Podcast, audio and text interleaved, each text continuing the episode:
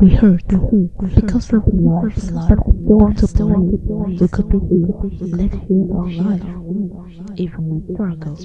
Hello Hello, welcome to Love Struggle，欢迎大家再次回到拉弗士拽歌，我是主持人金妙珍。沿着上一集的这个主题啊，我还是要跟大家谈一下这个稳定的工作类型。OK，就是我们讲的可能是公家机关或是类似公家机关的这种事业单位，我们在工作的内容上究竟跟大家有什么样的不同？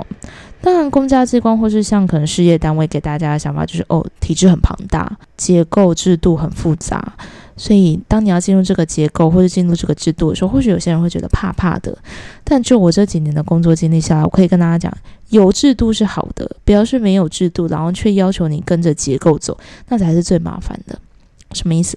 我跟大家分享一下，我刚好在前一个单位是一个体制结构非常庞大，就像我们讲中央性的一个制度单位里面工作。OK，当然那个事。项是非常庞杂的，就是你要做的事情，应该说性质很单一，你就是专门只做你这个法规命令里面的东西，而且因为你必须要处理是全国性的事务，所以你的案件量会非常大，当然是非常忙。如果之前有听我 podcast 的，我应该也抱怨过几次，就是那个加班真的是很可怕。All right，但是它某种程度代表什么？因为它是一个全国性的东西，所以它每年每年都会招新人进来，这是一个很重要的。点，你每年每年都会招新人进来，表示你的新进人员的作业标准说你要做得很好，你要让每一个进来的新人都能快速进入状况，快速进入你这个单位，成为集战力。OK，所以我觉得，如果你身为一个新人，或者是你年纪非常轻，你可能刚踏进社会没多久，你刚离开学校，我们因为学校是一个。结构制度很完善的地方嘛，我们虽然讲说哦，大学以后就没有正确答案什么什么，但其实某程度它还是会有一个在上课的时候，而且说我们这一学期要做什么什么的，它有一个很明确的时间表，或是一个很明确的脉络让你去跟着走。而出社会以后，这个这件事情真的是可遇不可求。如果他可以给你一个快速的作业标准书立稿，前面的人怎么做是错的，前面的人怎么做是对的，那你可以按着。这个步骤一步一步的去操作去执行，我真的觉得是感恩戴德，因为我现在进来这个新的单位以后，他就是没有这样子的一个完整的制度，因为他的新人可能是最快最快三年换一次。啊，所以他并不是很急迫的需要制定这个所谓的新进人员作业标准书，他是你说是师徒制嘛，也师徒制，就是你真的完全只能靠你的前手。所以如果你的前手是一个刚进入社会的人，他在整理文件上，尤其是像我们这种行政工作上面，我们有非常多的纸张会在你的手边。那如果那些人他没有告诉你说这个纸张是重要还是不重要，这个东西是垃圾还是重要文件，你根本不知道这个东西要丢还是要留。上面都有长官的合章，这个东西是要丢还是要留？还是这个东西还没有做完，你要继续往后做？它还有其他的流程要跑，你根本一头雾水，搞不清楚。而且最可怕的是什么？在公家机关里面会有一个比较明显的问题，是什么叫一个萝卜一个坑？哦，没有开缺，你根本不可能进来。所以表示说，每一个人的工作的内容可能都是很独立的。而所以你的这个前手走了，旁边没有人可以问呢。因为他也不知道他到底在干嘛。嗯，我到职的时间其实压在这个礼拜一，alright。但是在上个礼拜五的时候，他们就说：“哎，那你可不可以现在做一下交接？”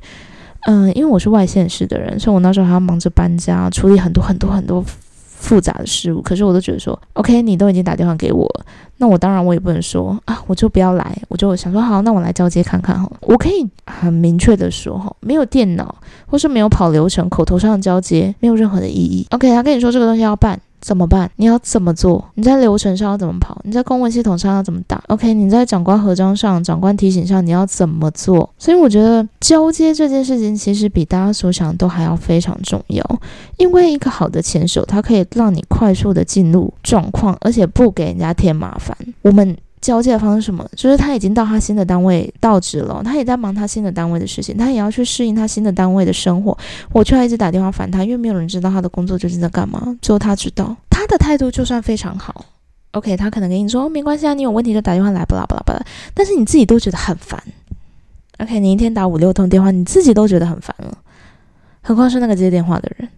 而且大家有这种经验吗？就是说。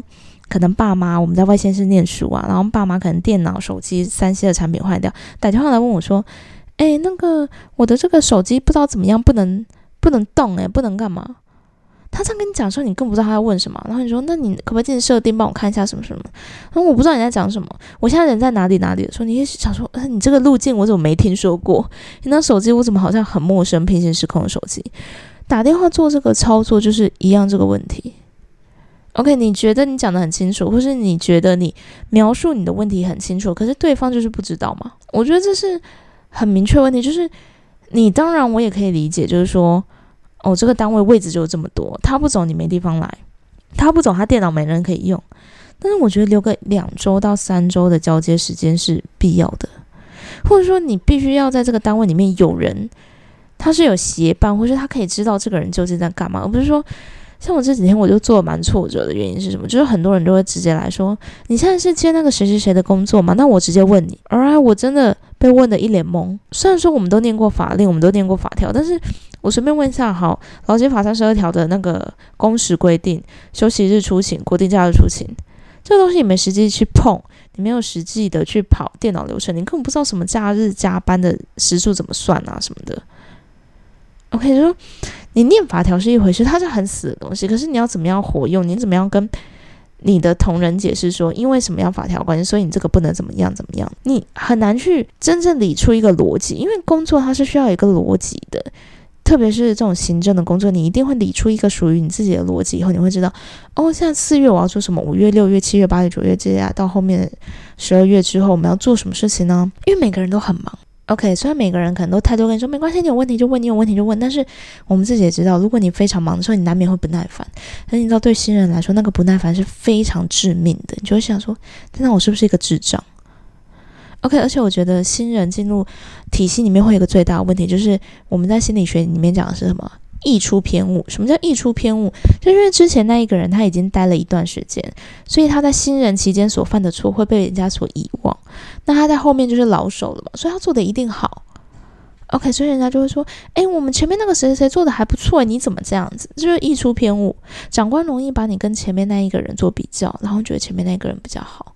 OK，就像我们讲的，美好的事物总是留在过去哦。新的人就做不好。OK，这就是所谓的溢出偏误。然后还有一个什么问题呢？就是说你一定是这个单位里面最菜的嘛？哦，所以其他人都做的比你好，其他人都可以流利的背出劳基法三十二条、劳基法四十条，或者是我们讲的工时的计算啦、工资的请假规则啊，巴拉巴拉，其他人都可以明确的。背出来这些法条啊、施行细则啊、母法子法的东西什么的，叫什么？这叫对比偏误。别人就做的比你好，你就是里面最烂的。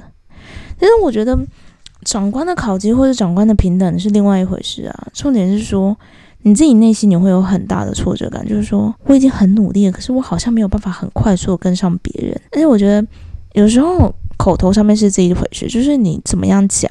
跟你怎么样理解，其实它一定会有一个我们在讲的传递之间的偏误，传递之间的干扰。所以有时候你最怕就是人家讲到一半，人家会说：“你有听懂我要讲什么吗？”OK，我可能露出了在听数学的那个表情。怎么讲呢？我觉得工作就是这样啦，哼，就是你刚开始进入这个体系的时候，如果能有一个人好好带着你走，其实我真的感恩戴德，因为我现在进来这边就像是瞎子摸象一样。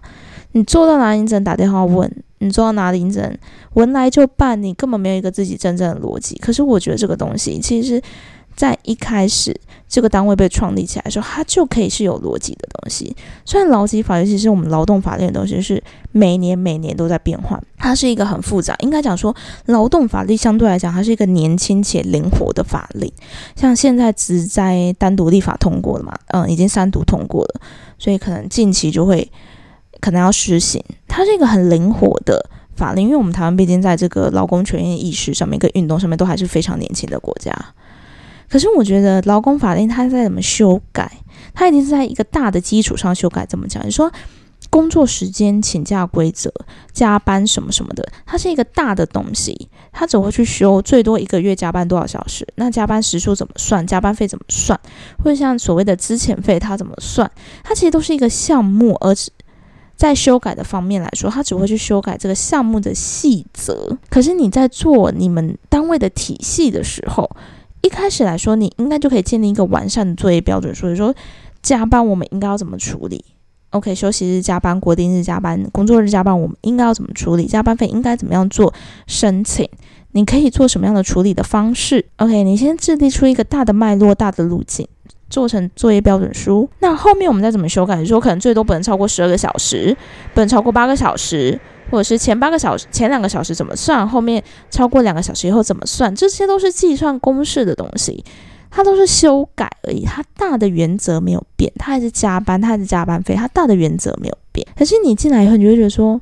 我要怎么去修改这四五十年来、这五六十年来的一个变化呢？你无从修改起，你懂我意思吗？说你或许会觉得怎么样更好，可是这个东西是你无从修改起，因为它经年累月的就是这样。OK，所以你只能去建立你自己的制度，然后这个制度又是只有你懂，所以等到我们调走以后，后面的人又不知道我们在干嘛。OK，所以从一 OK，所以这种经年累月下来就是一个。藏污纳垢的地方，我说藏污纳垢不是说不好的，我不是说弊端或什么，而是它是拖垮效率跟绩效一个最主要的问题了。我个人会这样子觉得。OK，所以嗯。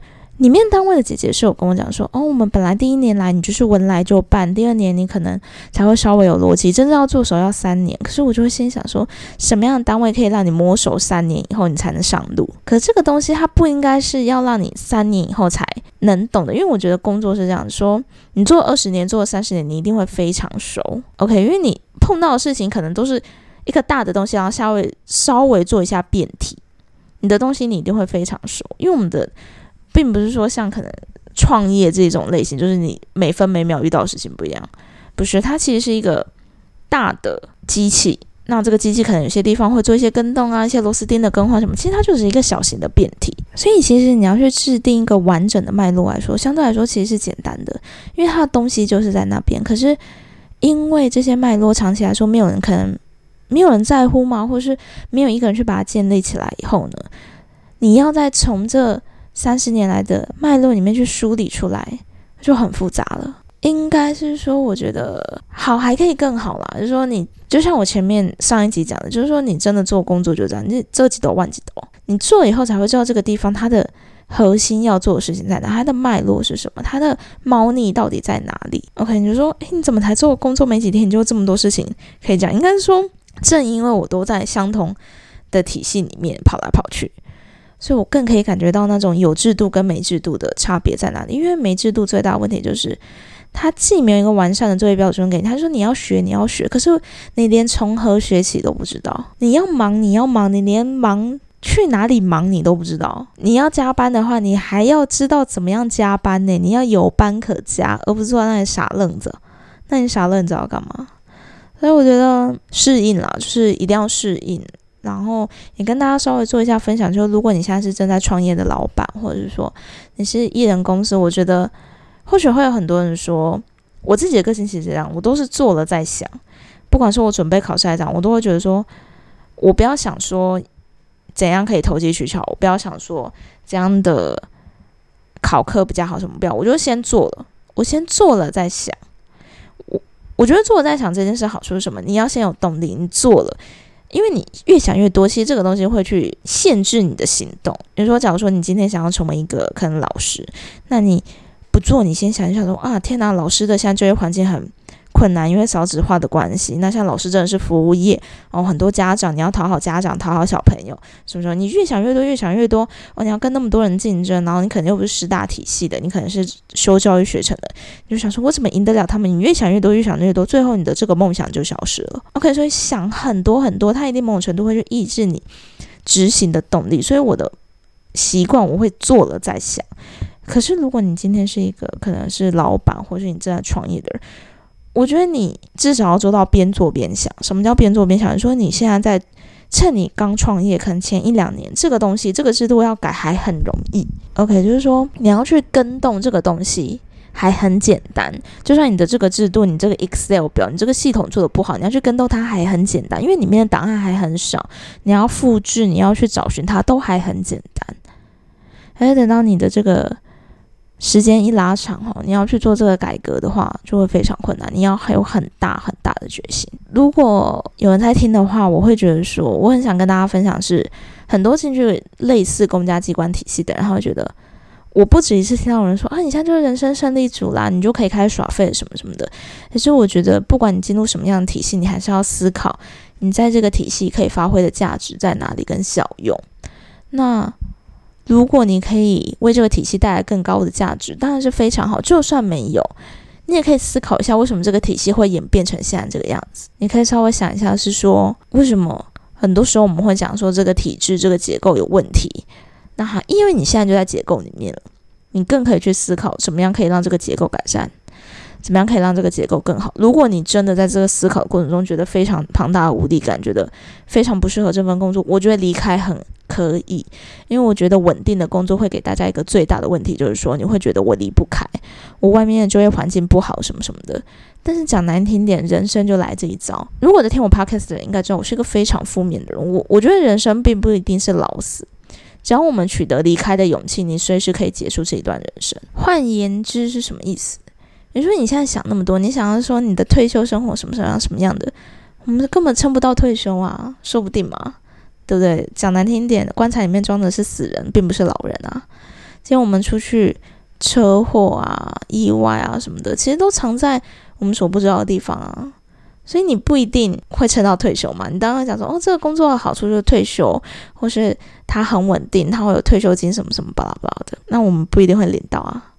对不对？所以我觉得，如果你真的觉得不适合这个工作，我觉得离开也很可以。因为其实我现在越来越多人进入这个体系，取得这个特殊的社会保险的身份以后，其实后来离开了，并没有觉得这个保险的身份比起其他保险的身份有高尚到哪里去。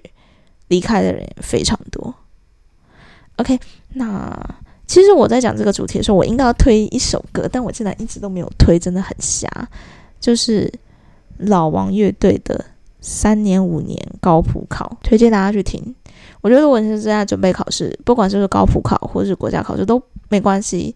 就算你是一般的考生，我觉得这首歌也非常适合大家。谢谢。